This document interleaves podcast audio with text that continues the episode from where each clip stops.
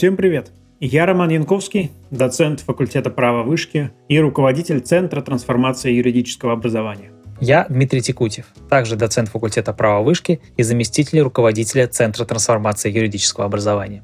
Наш подкаст про то, как учиться праву, как поступить в хороший вуз, как эффективно сдать сессию, как устроиться на работу и в конечном счете, как стать успешным юристом. Чтобы стать хорошим юристом, недостаточно просто посещать все пары в университете. Мы расскажем, как построить свое обучение так, чтобы усвоить все нужные знания и навыки, как искать, изучать и запоминать всю необходимую информацию о праве. А еще мы будем приглашать практикующих юристов и экспертов, которые помогут разобраться в тонкостях вузовского образования, в трендах развития юридической профессии, в секретах построения карьеры – Слушайте нас на Apple Podcasts, Google Podcasts и на Яндекс Музыке в любое удобное время. Поехали! Привет! Сегодня у нас в гостях Сергей Чебан. Интересный человек. Успел поучиться в высшей школе экономики, но перепоступил на юрфак МГУ, который закончил с отличием. Известен всем МГУшникам как автор папки взаимопомощи. Это чрезвычайно полезный сборник материалов – для студентов юридического факультета. Сергей ведет телеграм-канал, где пишет о психологических вопросах, о ментальном здоровье, об образовании, немножко о преподавателях, о юриспруденции и вообще обо всем, что ему интересно. Сергей, добавишь что-нибудь? Да, спасибо, Рома, что позвал. Собственно, добавить надо только то, что я сейчас не юрист. Я сейчас переучиваюсь, в общем-то, уже переучился на маркетолога и занимаюсь маркетингом. Я сразу сделаю дисклеймер, что ни я, ни Сергей не являемся психологами, поэтому не нужно воспринимать нашу беседу как какой-то совет, руководство к действию, тем более заниматься самолечением, так сказать. А почему я это все говорю? Потому что тема у нас сегодня э, очень психологическая. Синдром отличника и перфекционизм. Две стороны одного явления. И мне почему-то кажется, после прочтения э, телеграм-канала Сергея, что и он, и я в этом плане немножко похожи. С, похожи, да, собратья по несчастью. А, потому что Сергей много писал про синдром отличника, а я уже давно борюсь, так сказать, с перфекционизмом. С перфекционизмом. Я посмотрел, честно скажу, несколько видео на YouTube, э, понял, что надо было это сделать раньше, потому что реально да, да это же я, как говорят в некоторых ситуациях. Э, но есть э, различные, так сказать, грани поведения человека, который ищет одобрение. У кого-то это одобрение в оценках, и тогда мы говорим, что это синдром отличника. У кого-то это желание получить похвалу за качественно сделанную работу. У кого-то просто это желание довести работу до каких-то внутренних недостижимых стандартов.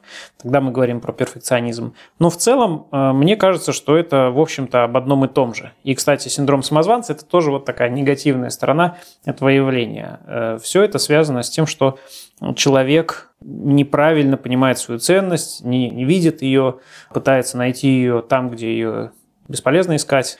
В итоге попадает вот этот замкнутый круг поиска э, внешнего одобрения и беспощадной работы для того, чтобы потом опять, опять э, следующую задачу делать еще лучше, еще лучше и так до бесконечности. Как белка в колесе, да. Ну, я бы не сказал, что именно с этим связано. Это скорее синдром отличника, достигаторство, перфекционизм. Это просто верхушка айсберга. Самое основное вообще, главное, это как бы нарциссическая травма. То есть недополученная какая-то любовь в детстве от родителей, одобрение, когда говорят, вот если приносит ребенок рисунок маме, она говорит, ну вот здесь ты молодец, здесь не очень, ну все, как бы это уже травма.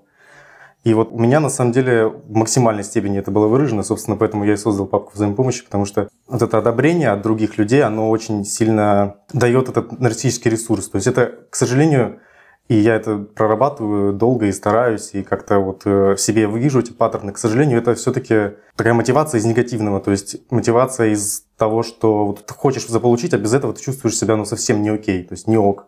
Если у тебя нет каких-то достижений, нет каких-то то, за что тебя можно любить, сам ты себя любить не можешь. И все это можно и нужно преодолевать через э, психотерапию, через любовь к себе. Вот на этом, наверное, можно и заканчивать подкаст, собственно. все, все, все с основного я сказал. Обратитесь к специалисту. Та-дам, спасибо, до новых встреч. Нет, если э, ты вот сейчас говорил про, про папку взаимопомощи, у меня такая же была история, когда вот мы создавали папку первокурсника с моими соседями по общаге, которые потом, я, я надеюсь, там что-то из этого даже помогло создать э, папку взаимопомощи. Э, и я помню, я делал гайды по столовым МГУ, что делать в Ясенево, какая-то вот эта общественная деятельность. В принципе, я тоже могу сказать, что я искал одобрение э, в своих однокурсниках, да, и пытался заняться каким-то общественно полезным делом. Но ну, плюс это желание наследить какое-то, вот желание оставить след. Вот оставить та, след. Та же твоя книга про ГЗ, это то же самое. То есть это вот э, плевок в вечность, в пустоту, то есть какую-то вот... Все прочитают, обо мне, обо мне будут знать, я получу этот ресурс нарциссический. А он должен как бы исходить изнутри, ну, в идеале. Слушай, я люблю себя просто, просто вот не потому, что я там какой-то автор или создатель, а просто вот Просто потому что... Ну, то есть, значит ли это, что если я делаю что-то полезное безвозмездно, да, если мне просто хочется людям какую-то пользу принести, то ну, я... Ты, ты, ты, ты знаешь, как я недавно ездил в такому бывшему священнику Игумену Евмению, он э, очень, э, он позиционирует себя как вот специалист по нарциссам, он больше психолог, сейчас психотерапевт. Я вот специально, у него там миллиард видео про нарциссов, и я ездил специально к нему, и там я познакомился с э, парнем, у которого прям на расстройство личности нарциссическое. У него то же самое, что у нас с тобой, только X10. И я вот с ними пообщался, просто что-то у них поузнавал, и он мне в конце говорит, ну ты пожрал. То есть ты пожрал, ты сожрал нарциссический ресурс. Ты общался с нами ради того, чтобы получить какое-то удовлетворение, какую-то вот свою энергию э, забрать. И вот на самом деле все наши с тобой активности, мне кажется, они тоже я бы не сказал, что это именно от какой-то пустоты внутренней или боли. Ну вот у меня, например, раньше это было именно так, да, сейчас уже в меньшей степени. Но это скорее вот желание какое-то получить э, радость от э, распространения себя вовне. Это хорошее желание, в принципе, это, да, но просто оно не приносит радости, потому что ты все время чувствуешь, что такое нарциссизм вообще, да, это все время ты чувствуешь, что ты не ок. Другие ок, я не ок. Или, например, все не ок, вот как у меня. Я и другие тоже. И а, то есть что-то что с нами не так со всеми, что-то нужно менять, и что все неправильно, не идеально. Если что-то не идеально, человек какой-то не идеальный, ты уже начинаешь как-то его обесценивать, и себя тоже обесценивать. А, на самом деле так вот можно об этом говорить, вроде как по верхам это все обсуждаем, но на самом деле это очень тяжелая штука, потому что, в, например, вот в тинейджерстве своем, в свои школьные годы, когда я учился, я был одним из лучших в классе. Да, у меня там были максимальные баллы за ЕГЭ, но при этом были девочки, которые учились лучше. У меня, например, одноклассница в лондонскую школу экономики поступила, да, другая тоже за рубеж куда-то. Ну и как бы в школьные годы у меня просто все вместе наложилось, то есть и тяжелая учеба, и вот эта нарциссическая травма, да, недолюбленность, опять-таки. Ну, не то, что недолюбленность, меня очень как бы любили родители, но культивировали вот это вот достигаторство. Угу. Вот, поэтому это очень болезненно было. И плюс у меня психика не очень такая, не, не очень сильная. То есть я очень быстро скатываюсь в какой-то кортизол, в негатив. Сразу вот если что-то плохо, мне хочется уйти, сбежать. Вечно убежать хочется э, от любого конфликта, от всего. То есть просто все мои тинейджерские годы это какой-то сплош, сплошной ад, на самом деле, сплошная какие-то суицидальные мысли постоянно, суицидальные наклонности и все время убежденность, что ты вот какой-то ну, неправильный изначально, что ты вот не можешь так учиться, значит, ты неправильный, что ты хуже них. Значит, зачем тебе жить? И когда я уже поступил э, на юрфак, первый курс у меня был академ, я был в 101 группе, и как-то тоже мне не задалась учеба тогда, потому что были ребята лучше меня, и я как-то вот не успевал, я хотел сделать идеально к семинару все, да, а на семинар я не успевал это сделать, у меня не супер. У меня очень плохо с тайм-менеджментом. И так получилось, что я, мне пришлось в академию идти, у меня было там 4 пересдачи. Собственно, причина как раз крылась в том, что я не мог идти на семинар отвечать так, как, э, вот как готов. Или идти на экзамен, отвечать там на 3, на 4. Я просто брал справку и откладывал, откладывал. Mm-hmm. Ну, у многих такое бывает на самом деле. Вот да, кого... у меня очень много знакомых да? так делали. У меня у самого было три пересдачи из четырех после первой сессии на юрфаке. Но я никогда не пропускал экзамен просто по принципу, что ладно, этот стыд, который нужно просто прожить. То есть, если ты ага. не готов, конечно, ты всегда приходишь и думаешь, как я буду сейчас отвечать, а вдруг мне попадется билет, который я не знаю, как я буду выглядеть при преподавателем. Я же не идеально выучил. Всегда, да, начинаешь э, учиться, готовиться к предмету, и там первые 10 вопросов просто идеально, там читаешь учебник, доп. материал, угу. а потом бац, и времени не остается, и уже просто стрёмно идти, ты даже там конспект лекции не успел повторить по каким-то э, последним темам, да, условно. Но, не знаю, у меня почему-то всегда вот все равно хватало такой, знаешь, э, не решимость, а просто Офигеть. настойчивость. Упря- Просто больше хотелось к этому не возвращаться, знаешь, то есть ты А. говоришь, ладно, я пойду и попробую. И э, ну, на юрфаке МГУ это работало в 99% случаев. То есть я изредка получал тройки, но обычно это была там 4 или 5. Ну, у тебя просто не было цели красного диплома, наверное, поэтому, конечно, с этим проще. А у тебя была? У меня была, я даже перевелся на третий поток в самую, самую, можно сказать, такую слабую группу в плане преподавателей. У меня два года Мартенова вела Татьяна Сергеевна. То есть ты специально я перевелся? специально перевелся, чтобы получить красный диплом, чтобы заниматься папкой. Вот только ради этого. Ну, там еще ковид мне помог, то есть как бы дистанционка, понятное дело. Я потом уже с дистанционкой вышел, я думаю, как сдавать, как учиться вообще. Я все, все растерялся, эти навыки. Как бы, ну, сейчас уже я и антидепрессанты пропил, и психотерапия. Сейчас бы я, наверное, вообще все что угодно бы смог, по крайней мере, все выучить. Э, А тогда вот это был, это был просто ад из тревожности какой-то постоянный. И ну, я бы не хотел, например, да, чтобы мои дети так жили. Вот лучше пусть будут э, просто среднячками, но Счастливыми. пусть будет хорошо себя чувствовать, да, потому что вот эта трансгенерационная эта травма, она должна на ком-то прекратиться. Я понимаю, о чем ты говоришь, да, то есть когда родители требуют от своих детей э, какой-то э, вот быть лучше всех во всем, а потом дети требуют от своих детей. У меня было такое в детстве, не, не, не так, чтобы это причиняло мне какую-то травму, я все еще считаю, что я не, не патологический, э, там условно во мне есть нарциссические черты, но я живу с этим, и я не считаю, что другие люди хуже, или что весь мир должен под меня как-то подстраиваться.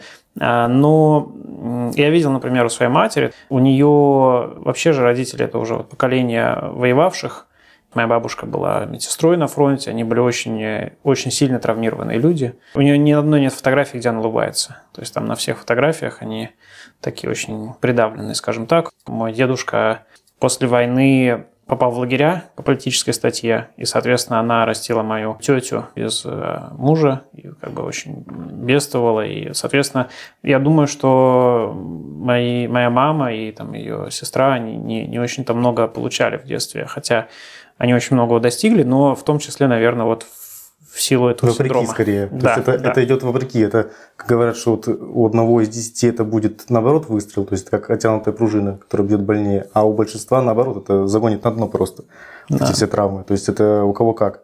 Ты прав, что надо с этим заканчивать в нашем поколении, потому что очень много вещей, которые поколениями в России не прорабатывались, в том числе вот это. Э, Ну вот, кстати, ты говорил про школу. Вот у меня, например, в школе э, я объективно был лучшим в классе.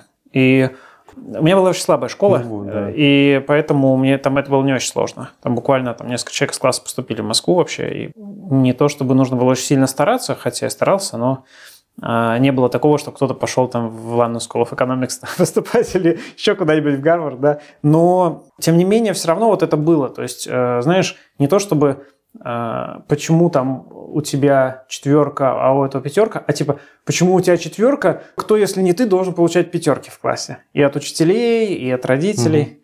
И это, это все равно есть. Ну, у нас еще рейтинги были с пятого, как вышки, прям вот просто Рейтинги? рейтинг, сра- сравнение, да, то есть и тоже такой элемент неприятный.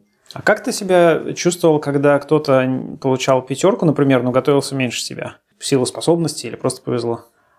А вот, ты знаешь, здесь интересный момент. То есть у меня нет такого вот, как у девочек-отличниц, которые... Я писала 4 часа, ты спишь за 5 минут.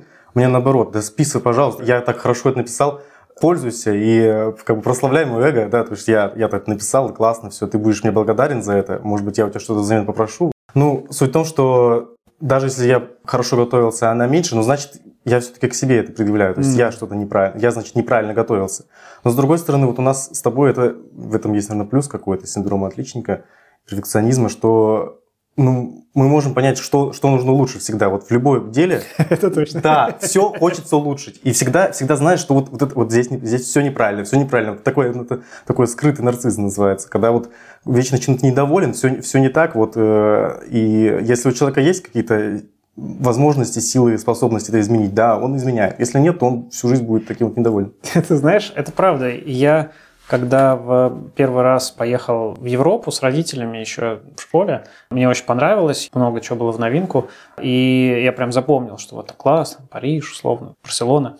А, И потом уже, когда учился в университете, я читал всех урбанистов, тогда еще Варламова не было, но были уже публикации, когда делали генплан Перми, там был очень хороший расклад от голландских архитекторов, что в наших городах не так, по странице на 200. И я прямо очень э, это все изучил и ходил такой, думал, как у нас плохо вот в России, вот это не так, вот здесь не то, вот видно же, что как бы можно было по-нормальному сделать. А потом я реально вот съездил в Европу уже в том возрасте, смотрю, а у них тоже не так. И, знаешь, такой думаешь, что я теперь всю жизнь буду вот так, значит, ходить и страдать. Зачем это все? Ну, ты прям как Максим Кац. Ну, я в какой-то момент понял, что оно везде не так, понимаешь? Что, что реально везде все не так, но это не, не то, что нужно по этому поводу себя есть, да, а просто ты можешь что-то с этим сделать или можешь это принять. Но противостоять этому и при этом ничего не делать, это путь в никуда, как мне кажется. Ну, конечно, да. Вот эта книжка про ГЗ, это тоже была из этой серии, знаешь, когда ты так почему этого никто не сделал, а потом думаешь, не, ну, в принципе, а что это я спрашиваю? Я могу, наоборот, это сделать? Ну, к сожалению, мне кажется, интенсивность спадает со временем. То есть, как в начале, когда ты, да, когда ты какую-нибудь там статью написал на Весиру, ее 100 лайков ей поставили, ты такой, вау, классно, я молодец, все, там всю неделю ходишь бодрячком. Сейчас уже сделал прям что-то очень масштабное, и у тебя просто уже нет сил. Ты смотришь на, на людей, которые... Которые еще круче, и думаешь, ну, значит, не масштабное. Да, да. Есть куда расти. Да, или думаешь, а зачем вообще глобально это все, если там завтра это порушат, сломают, и если я не могу это сохранить, то имеет ли смысл это вообще делать? Вот. Ну, тут вопрос масштаба, конечно, да. То есть э, это может вытолкнуть на хорошие объемы, на масштаб, а может и... А как думаешь, вот у успешных юристов, я сейчас изображаю воздушные кавычки, тех, кого принято считать успешными юристами, скажем так, вот у них у многих синдром отличника? Ну, конечно, а как, э, я думаю, что ну, нарциссическая травма в любом случае, потому что человек не захочет там быть публичным, медийным, если у него нет этого внутри какого-то желания на это. Но с другой стороны, многие успешные люди, они наоборот очень долюбленные. И вот классический пример Остап Бендер. То есть э, человек абсолютно у него есть нутро просить, нутро делать, что хочет. Вот, то есть не считаться даже с мнением другим, такая психопатия немножко. Но с другой стороны, вот наверняка таких людей встречал, Потому что есть такие ребята, которые прям вот, мне надо все, я вот любой ценой выбиваю, мне все равно, что вы мне подумаете. Я думаю, как вот я бы на его месте, мне там неловко что-то, да. Угу. А он вот, это вот максимальная долюбленность. То есть невозможно сказать что он какой-то не такой, и он, и он, чтобы он в это поверил. Никогда в жизни. Потому что долюбленность плюс какая-то, может быть, части темная триада, и, пожалуйста, mm вот вам готовые кандидат топ-менеджеры. То есть они же там все, все ну, большая часть психопаты. Вот. Как мы знаем из фильма «Американский психопат». Да. Ну, он, он как раз недолюбленный. То есть он, он же наоборот, сейчас э, будет разбор фильма, он же наоборот, вот э, ты заказал столик в Дорси, я тебя убью. Вот. Это очень-очень сильно другое, другие вайбы. Ты знаешь, я когда при, приехал в Москву и вот встретился с многими ребятами из таких э, хороших семей, как принято говорить, э, и, и я поражался, что вот у многих есть вот такое ощущение себя очень сильное, то, что человек, от него идет вот эта энергия. Ему не нужно ничего одобрения, как мне, например, да, то есть он просто, вот, или она берет и делает, занимается тем, что ему нравится. У него нет какого-то ощущение, что он должен кому-то что-то доказать. Даже амбиций, может быть, не быть, кстати, да. Да, ну то есть они есть, но они в другом. То есть, например, для человека главная семья. Он говорит, нет, я просто, ну, как бы у меня все нормально, да, там у родителей... У пахана работают. Да, там, да, да и, и нормально. То есть он не то, что считает, что это плохо, просто у вас с ним вообще разная система координат. Я думаю, что все меньше сейчас вот со временем, последнее, может быть, твое время так было, сейчас вот мне кажется, это Инстаграм и все наше нарциссическое такое мироустройство последнего десятилетия, но все больше диктует, что нет, все-таки ты должен быть self-made, а если не, даже не self-made, должен сказать, что нет, ну я-то self-made, мне ничего никто не дал. И все, и все все равно, никто его для себя жить. Мне уже кажется, это все постепенно отомрет. Кстати, хорошие каналы. Блогеры медийные, там Лена Миро, например, или Асена Макарян. Может, ты слышал? Я, а, я помню, Лена Миро была в топе ЖЖ довольно топе, да, да, это вот, вот ваше поколение. А у нас сейчас этот Маркарян и этот Максим Вердикт на Ютубе, вот это вот травмированные люди, они на своей травме сделали себе блок, инфо, инфобизнес какой-то. И я думаю, что следующим будет, э, вот следующим витком новой этики, это как раз вот уже принятие всех, как бы бодипозитив, ЛГБТ- friendly, значит, ты можешь быть любым, все, левая идеология. Но никто до сих пор не, не принимает тех, у кого нет денег. То есть, если у тебя нет денег, ты все равно, ты все равно ну, как бы не, не ок. То есть, И Да. очень сильно... Пуршейминг, так сказать. Да, наверное, да, пуршейминг. Я думаю, что будет так- такой вот какой-нибудь Лимонов, который скажет, ну вот, я неудачник, что, что вы мне сделаете? Я вас всех взорву. Это интересная тема. Ты сказала про Инстаграм, про ЖЖ, про медиа. То есть, действительно, я задумался. Когда я учился, было гораздо меньше таких гламурных образов, скажем так, вокруг. И ты старался соответствовать каким-то идеалам, которые, ну, наверное, были больше в твоей голове. Или которые ты знал из третьих рук. Э, Знаешь, у каждого есть там однокурсник, который там зарабатывает уже 200, там 300, 400, учась на третьем курсе, там и параллельно еще там у него родителям помогает, и все, и все там друг другу передают историю, что знаешь, ему сказали, что он там через три года станет партнером. Это фигня обычно, но тем не менее, у меня был тоже такой однокурсник, про которого так все говорили. Но, кстати, здесь главное не обесценивать такие случаи. То есть всегда хочется сказать, ой, ну ладно, там единичный случай, но это таких мало. Это тоже такие ограничивающие убеждения. И- Я всегда, наоборот, отношусь, что вот если добился, это значит, это реально. Значит, если он смог с тобой на курсе учиться, значит, ты вполне сможешь. Нет, это пойми меня правильно. Я, я, конечно, очень за как бы людей, которые смогли, учась в университете, уже начать строить карьеру. Мне просто кажется, что это нет смысла на себя примерять. У каждого свой путь, и особенно в университете, э, и переживать по поводу того, что кто-то из твоих однокурсников уже там какой-то потолок пробил, а ты типа еще нет, ну это просто неправильно. Особенно в университете, когда ты очень по-разному можешь пойти. То есть я, например, пошел работать уже прям, ну так, по-серьезки, да, наверное, уже в середине аспирантуры. То есть я пять лет учился в специалитете, потом еще год-полтора аспирантуры не работая, там, подрабатываю на каких-то мелких вещах, и мои однокурсники работали. И И все равно все хорошо у тебя. все хорошо, да. То есть Ну. я, я не жалею абсолютно ни, ни, ни об одном дне, ни об одной пропущенной лекции.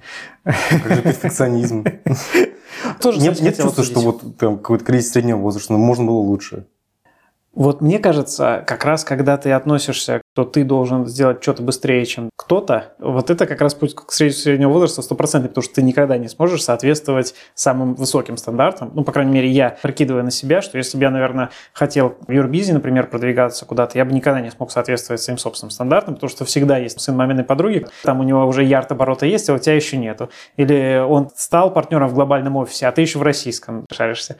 И это бесконечная история. То есть, когда ты ездишь на бизнес-классе, он будет уже Майбах себе вызывать. Ты можешь наоборот сделать. Я- а я вот книжку написал. Я сделал для, что ты сделал для культуры свои годы, да? То есть что ты сделал для вот, духовной сферы общества? Это гораздо по-своему может быть и лучше, чем просто деньги на самом деле. Вот и я так думаю. И это реально та, та цель, ну, кото- которую очень сложно опровергнуть. Потому что вот все эти компании, это, это всегда довольно временная история. Э, Конечно, сделать что-то такое в вечность, это кажется более стабильным, что ли. Но, знаешь, у нас все равно, конечно, была вот эта дорожка протоптанная, что вот ты заканчиваешь университет, идешь в консалтинг, и все очень по ней стремились пойти. Ну, Там M&A особенно, вот прям была такая, знаешь, большая воронка э, людей, которые шли э, из университета в ЛФИ, в M&A практике, слушали курс Донцова по M&A сделкам. И вот у меня по, по поводу оценок у меня никогда не было какой-то зависти к тем, кто учился на пятерке. Тем более, ну, ты сам прекрасно знаешь, в факе МГУ несложно учиться на пятерке. Это там... Зависит от группы, да, сильно. Ну, это бывает преподаватели, там Егельницкий, например, да, э, у которых по слухам, действительно нужно что-то собой представлять. Но в большинстве предметов это просто посещаемость, поднимать руку на семинарах, такие стандартные истории. Не, не нужно читать мертвых немцев, чтобы на экологическом праве пятерку получить, да, Мгм. даже автомат. И это как-то не очень сильно драйвило. Но вот такие карьерные факторы, кто работает, кто там уже, не знаю, машину купил, пусть и в кредит, э, кто там в конце концов в костюме красивом приходит и с бейджиком на лекцию с работы, а я такой из общаги в тапочках. То есть, э, вот на этом фоне у меня была некая зависть к ним, и я чувствовал, что я как-то не добираю. Но, к счастью, получилось это преодолеть. Преодолеть через э, достижение, опять-таки. То есть это опять э, не через какую-то вот самоценность, да, безусловную, а через э, нарциссический ресурс, через свои достижения. Все-таки, правда? Кстати, я не знаю, у нас была какая-то такая оппортунистическая группа в общежитии, то есть мы себя противопоставляли этим людям, которые, вот, значит, э, по мейнстриму идут, а мы были как аутсайдеры. Как, знаешь, в этом сериале Freaks and Geeks, типа мы такие, и принимайте нас такими. И до сих пор с многими общаюсь, кто-то все-таки пошел по кривой дорожке консалтинга и даже обогнал, я думаю, многих людей. Но, тем не менее, в какой-то момент это давало силы, ну, как-то про, про собственную ценность задуматься. Хотя, конечно, потом, когда все закончили университет, стало понятно, что с таким образом жизни ты ну, да. не можешь себе там даже квартиру в Москве позволить снимать. То есть нужно, все-таки нужно идти куда-то, а кем ты будешь работать после юрфака? Ну, большинство Если идет... не бизнесменом у папы, да, то консалтинг. Ну, конечно, я вообще тоже, я до начала, получается, четвертого курса я занимался только папкой, потом только раз диплом и вообще ничем. То есть сейчас бы я, наверное, не, не сделал бы это все. Не потому, что там какие-то этические моменты, хотя это тоже. Но главное, что я просто на это много времени убил, и я делал это для других, для одобрения, для этой иглы, на которой сидит, иглы одобрения, mm-hmm. да, от однокурсников, которая очень сильно меня наполнила. Я понял, что это, кстати, ну, конечно, это не бесполезный опыт, вот, но что я понял, что как я могу работать, как я могу с энтузиазмом работать ради этого одобрения, да. То есть я просто в шоке был от себя тогда, вот мне было. Получается, это был в вышке, из вышки ушел, кстати, тоже причинам тем же самым. Можете у меня в канале прочитать, если интересно, тоже есть синдром отличника. Там есть сравнение вышки, вышки и ГУ.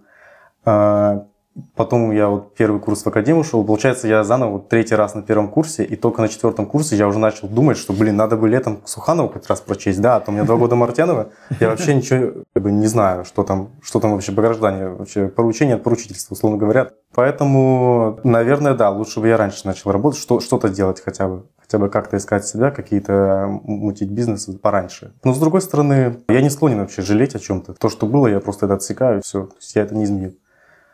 И как-то об этом не думаю даже. А, особенно сейчас уже после а, психотерапии, антидепрессанты, все. То есть э, вообще буквально последние полтора года вот после юрфака совершенно все по-другому. То есть я постоянно стараюсь в своем отношении к себе, к людям прогрессировать, все, становиться добрее, гуманистичнее. Может быть, по моим э, каким-то резким сейчас высказываниям это не очень чувствуется, потому что я сейчас вот нервничаю на самом деле на подкасте, честно скажу.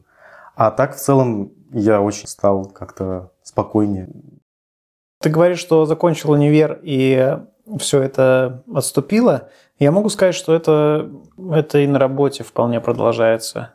У меня было несколько раз, когда у меня были очень требовательные руководители. И, конечно, когда ты получаешь похвалу от такого человека, у тебя прям внутри все оживает.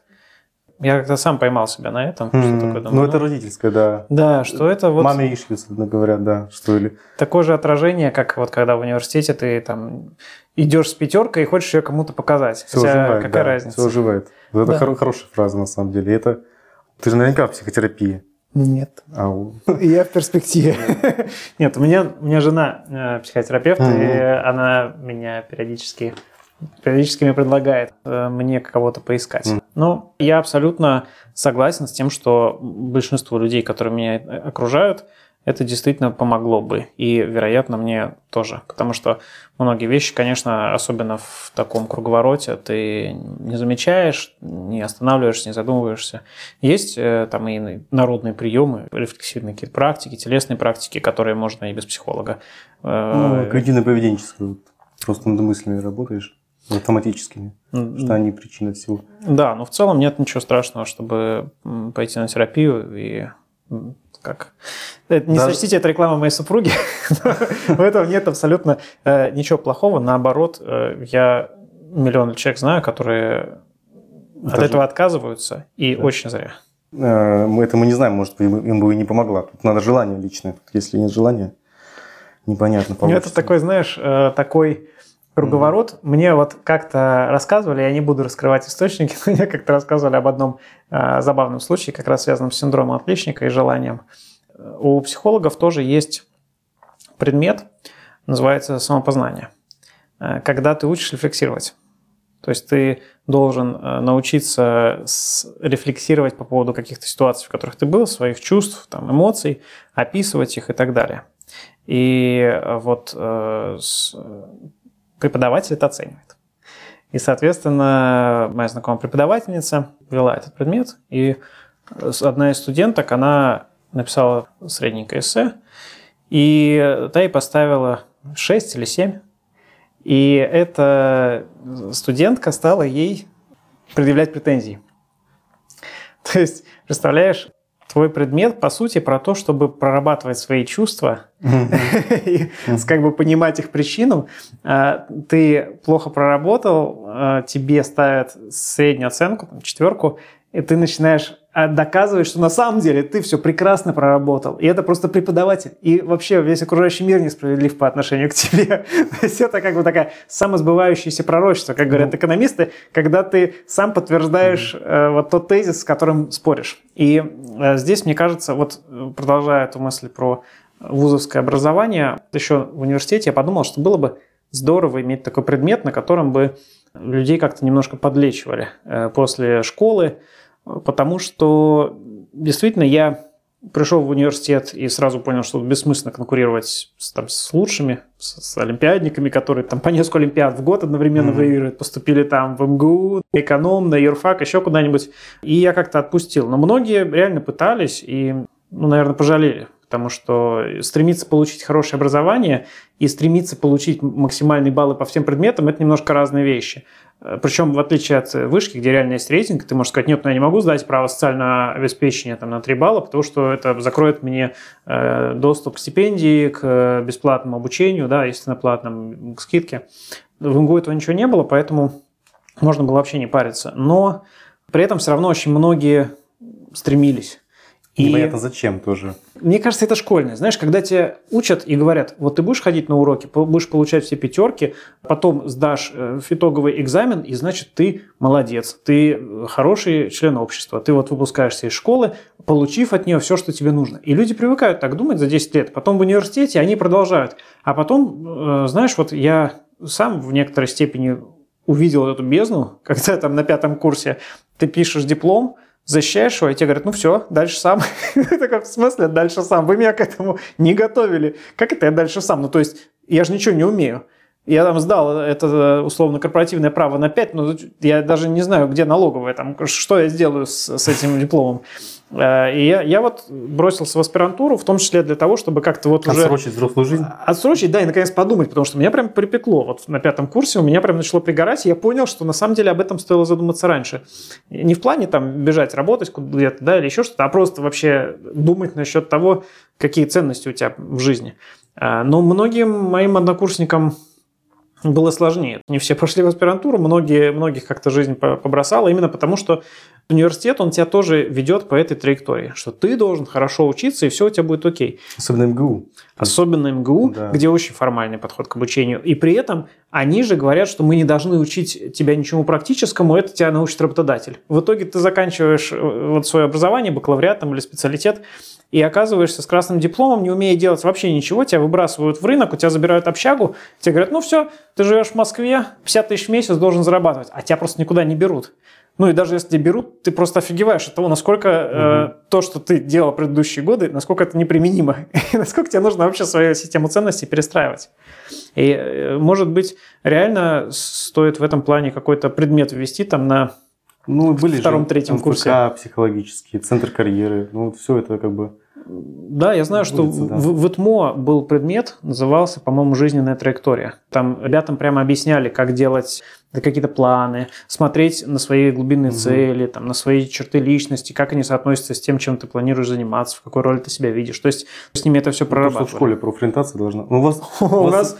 У вас в вышке тоже есть. Сергей Савельев, я знаю, вел, э, по-моему, курс. Даже есть э, запись первого семинара, он там рассказывает про первокурсника Мильфа и Рульфа и Хаус. Но это другое, понимаешь? Э, профориентация – это когда тебе рассказывают, как рынок устроен. А тут тебе, тебя спрашивают, а каким ты себя видишь в этом рынке конкретно, и как это соотносится с твоими целями в жизни, своими ценностями. То есть ты вот какой след после себя хочешь оставить, грубо говоря. Я понимаю, там, для первого курса это может быть слишком такой жесткий вопрос, но где-то угу. к нему нужно прийти. У нас как будто для этого был курс философии. Но, честно говоря, я вот только готовясь к аспирантуре, уже э, летом, когда я готовился к вступительному, учил философию, и я наконец понял, понял, к чему это было, знаешь. То есть у нас была философия там на втором или на третьем курсе, и была философия на последнем курсе, там в виде истории политических учений, были там какие-то еще предметы, была история религии, и мы читали кучу таких вот мудрых текстов, но при этом только вот уже после обучения, когда меня это прибило, и я прям наконец понял, зачем это все. Я помню, я тогда читал Бертран Рассел «Введение к книге «История западной философии», mm-hmm. и он там как раз об этом пишет. Философия – это такая штука, которая не работает, если у человека все хорошо, что нужно попасть в пограничное состояние, и тогда тебе философия зайдет. И я читал эту книгу и прям чувствовал, как мне заходит. Потом в итоге я очень тогда проникся вот экзистенциалистами, там миф о Сизифе прочитал, Сартра, статью «Экзистенциализм – это гуманизм». Его очень недолюбливают философы. Вот я, я тогда понял, что это должно вот как-то на твои собственные наложиться, на твою собственную ситуацию. Я, знаешь, а я вот читал, и мне прям казалось, что этот человек прямо вот рассказывает мне просто раскладывает всю жизнь по полочкам. Про отсутствие смысла и про то, что у каждого там в груди дыра размером с Бога, и вот это вот все. И, и мы в универе как-то потешались над этими вещами, типа, «Э, что за ерунда, там заставляют нас читать какую-то фигню. Да нет, а тут ты читаешь да, прям... конечно... Да, и понимаешь, наконец, но уже поздно, в некотором смысле. Это все очень-очень важно, я очень хочу это все изучить когда-нибудь обязательно. Мне недавно сказали, что это синдром отложенной жизни, что у меня... Что я Фома. Раз... Нет, фома – это страх упущенной выгоды. От? А тут невроз отложенной жизни. Когда ты что-то планируешь, ну вот нет, мне надо сначала этим заняться этим, а потом я уже буду что-то другое делать. Потом уже начну. И ну, об этом мы прям отдельный выпуск можем отдельный, делать, да, потому можно. что у меня 100 гигабайт в Google Docs занято э, что я хочу документами. Да. да. Ага. Ну, не прочитать, но там я собираю документы по нескольким проектам, которые хочу сделать, и вот там вот уже много-много. Я один раз потратил две недели только на то, чтобы по одному из них рассортировать эту информацию, не то, чтобы что-то сделать. Поэтому правильно кто там писал, Роберт Киосаки, что сначала деньги, а ты потом уже будешь делать, что хочешь с деньгами. Ты наймешь себе там помощников, которые будут делать это все разгребать тебе, конспектировать и выдавать. Вот это вот такая, мне кажется, более правильная стратегия. Да. А по поводу литературы, философии, мне больше литература как-то, она очень сильно в тинейджерском возрасте мозги промыла. То есть вот лекции Дмитрия Быкова я просто все переслушал, какие есть абсолютно. Вот вообще абсолютно все там Толстого перечитал. И я понимаю, что очень сильно на меня это все повлияло, вся русская литература. И очень как-то она соотносится, вот эта русская культура вся вот с, моим, с моими какими-то страданиями, да? Ну, вот я только хотел сказать про страдания. Mm-hmm. А что тебе помогает именно от этого уйти?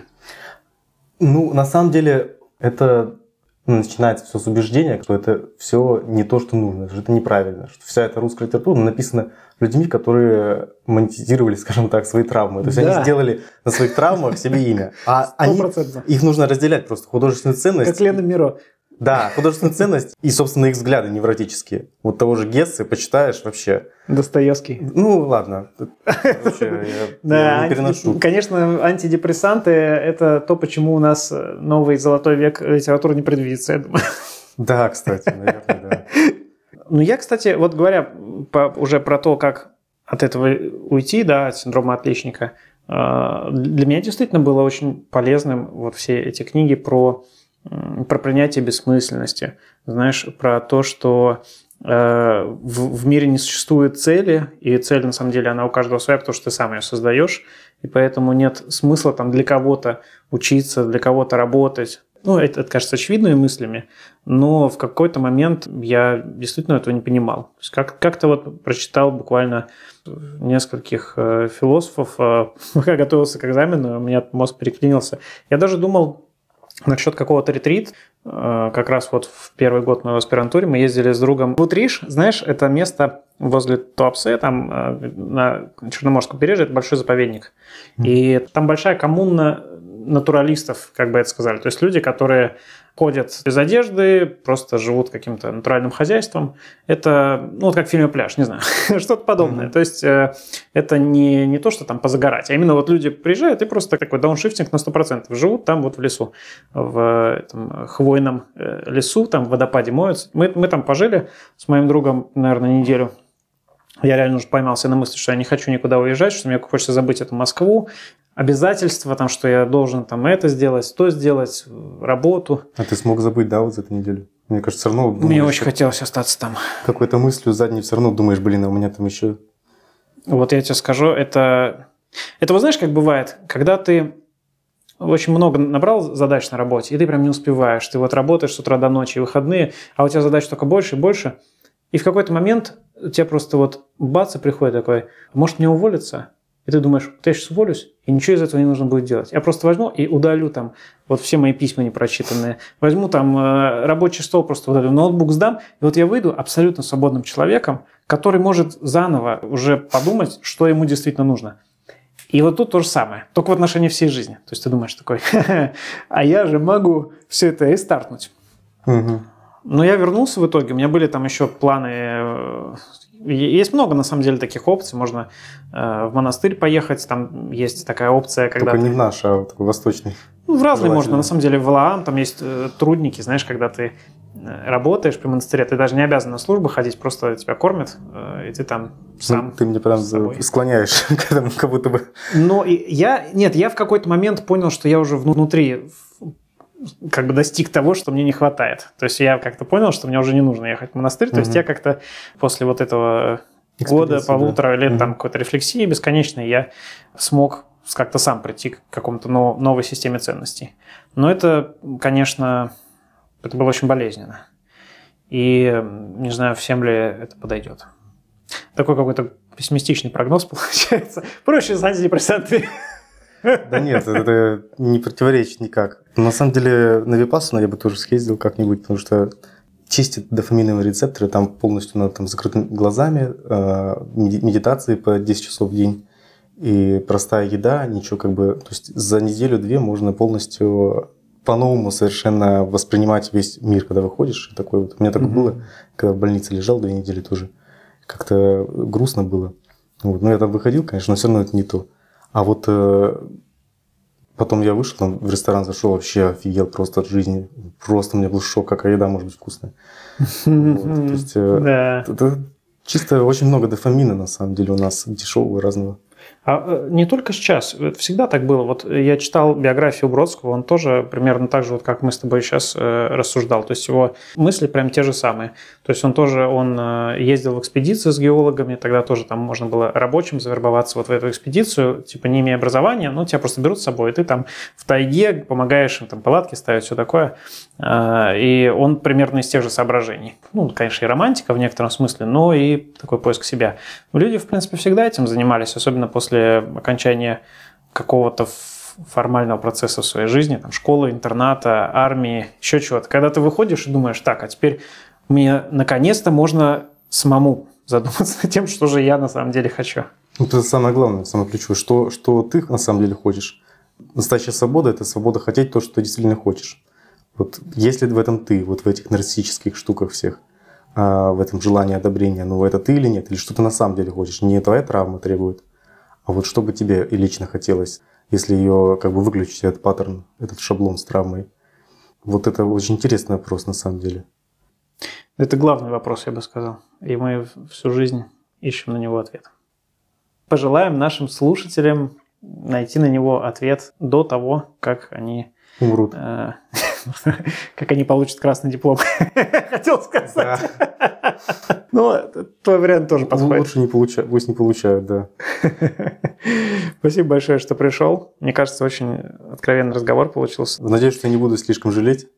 И надеюсь, что мы кому-нибудь помогли. И еще раз повторю, ребята, если вы, если вам вдруг кажется, что вы делаете не то, что нужно делать, если вы стремитесь за какими-то придуманными целями, то вполне вероятно, что это так и есть, и обсудите это с кем-нибудь. Но универ все равно надо закончить. Но универ надо, надо закончить. Такая... Образование нужно, конечно. Диплом-то можно уж получить как-то там. Тем более столько есть всяких помощников с учебой, та же папка и так далее. И... Папка. Да, взаимопомощи. А, я думаю, что каждый выбирает для себя. Э, у меня был приятель, он поступил на юрфак МГУ по Олимпиаде по праву. И в тот же год он выиграл все рост по экономике. Э, и, соответственно, он, ну, наверное, один из был умнейших людей, которые вообще mm-hmm. в тот год поступали. Э, он был на первом, я был на третьем. Ну, мы в итоге тусили вместе, там очень много выпили за этот год. И он вообще просто забил на учебу. То есть он вообще не, не понимал, как жить вот вне вот этой семейной истории, когда его там направляют, mm-hmm. помогают, да, готовят. То есть он вроде как его цель была выиграть всерос и поступить в университет. Он ее сделал и все. А дальше он вообще не знал, что делать. Ну и вот, отчислили, естественно, там в конце года. И на следующий год он восстановился в какой-то универ послабее, чтобы тоже там на, на Беляева, типа геологический или еще какой-то. Э, и он тоже тусил у нас в общаге уже. Там год про э, барахтался, и вот в итоге его отчислили оттуда. И он вернулся к себе домой в Карелию, в Петрозаводск. И потом уже лет через пять, наверное, мой друг Дима Текутев, соавтор нашего подкаста, встретил его в Петрозаводске случайно. И он там работал охранником в поликлинике. И при этом сказал ему, что он наконец-то счастлив. Поэтому... Ну, все-таки, я, конечно, понимаю, что здесь моя травма нарциссическая говорит, но с другой стороны, это тоже нездорово. То есть, на самом деле, любому человеку хочется много, много всего. Любому практически. То есть, у всех есть потребности, естественно. И э, глупо как бы не пользоваться благами цивилизации. Мне кажется, что действительно сильный человек, он как-то... Самодостаточный. Ми... Самодостаточный, да. То есть он меняет мир под себя не в том плане, что мир чему-то должен соответствовать, а в том плане, что он э, принимает форму окружающего мира и находится с ним в гармонии, как в видео про идущего к реке. я, я, я за то, чтобы каждый в себе нашел такого он, идущего кстати. Очень, очень травмированный идущий. Он сам признает, сам это понимает прекрасно. Ну, я, я так говорю, что я завидую, на самом деле. Это просто зависть. Он хотя бы это понимает. То есть, э, ну так. Спасибо, что пришел. Да, спасибо, что позвал. Вообще прикольно получилось. Буду слушать на ночь чтобы больше тревожиться, как я вышел там, как я не так, что. Да, а э, как, сколько у меня просмотров, да, там, или ты не видишь статистику по сообщениям? А, по сообщениям? Будешь мне писать, типа, ну скажи, скажи, скажи наш подкаст уже. Сколько послушала, Первое место там, или, ну, хотя бы в тройке. Да, лучше, лучше поменьше, мне не нравится.